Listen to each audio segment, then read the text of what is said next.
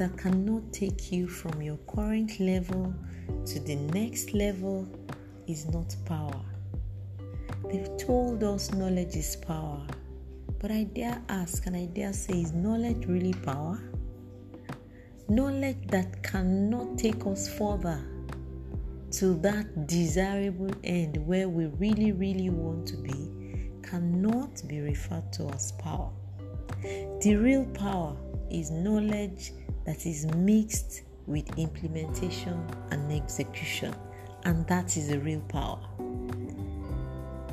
Banky Soya, that's my name, that's what my tribe call me.